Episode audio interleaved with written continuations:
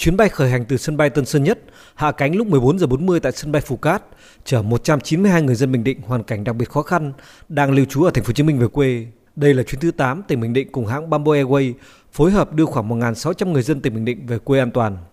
Hầu hết những trường hợp được đưa về quê là những người hoàn cảnh đặc biệt khó khăn như mất việc làm, giảm thu nhập, không nơi cư trú, người già, trẻ em, phụ nữ mang thai, học sinh sinh viên. Toàn bộ hành khách phải có kết quả xét nghiệm âm tính với SARS-CoV-2 có hiệu lực trong vòng 72 giờ theo quy định. Trong suốt thời gian bay, toàn bộ hành khách và phi hành đoàn đều mặc đồ bảo hộ. Sau khi máy bay hạ cánh, các cơ quan chức năng tổ chức xét nghiệm, sàng lọc và đưa về khu cách ly tập trung. Toàn bộ chi phí vé máy bay, cách ly tập trung được Ủy ban nhân dân tỉnh Bình Định hỗ trợ.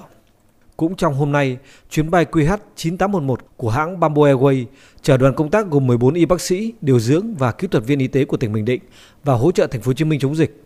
Đây là các y bác sĩ thuộc các khoa như khám bệnh, lão khoa, ngoại tổng hợp, phẫu thuật gây mê hồi sức, chẩn đoán hình ảnh, hộ sinh, hồi sức cấp cứu vân vân. Anh Trương Quang Truyện, 40 tuổi, nhân viên điều dưỡng của bệnh viện đa khoa khu vực Bồng Sơn, thị xã Hoài Nhân, tỉnh Bình Định, tăng cường hỗ trợ thành phố Hồ Chí Minh cho biết, 3 tháng qua, anh tham gia công tác chăm sóc điều trị bệnh nhân Covid-19 ở Hoài Nhơn nên cũng chưa về với gia đình. Lần này, anh tình nguyện đi vào thành phố Hồ Chí Minh tiếp sức cho các đồng nghiệp ở phía Nam. Lần này vô này tăng cường chống dịch, em cũng mong vợ con ở nhà thì cũng cố gắng giữ sức khỏe, lo cho con rồi em cũng cố gắng để hoàn thành nhiệm vụ được giao trở về với gia đình. Chuyến bay này thì em cũng mong cho đại dịch sớm qua để dân bình định được nhân thành phố Hồ Chí Minh thì nó cũng mang lại trạng thái bình thường để cho nó bớt khổ, gia đình đoàn tụ. Tại lễ tiễn đoàn công tác lên đường vào hỗ trợ thành phố Hồ Chí Minh, ông Nguyễn Phi Long, Chủ tịch Ủy ban nhân dân tỉnh Bình Định mong muốn các y bác sĩ tuân thủ nghiêm các quy định chống dịch của thành phố Hồ Chí Minh, hoàn thành tốt nhiệm vụ, địa phương sẽ quan tâm, lo lắng cho hậu phương các bạn ở quê nhà. Đây không những là tình cảm và trách nhiệm của đội ngũ thầy thuốc của tỉnh nhà, và đây là thể hiện cái trách nhiệm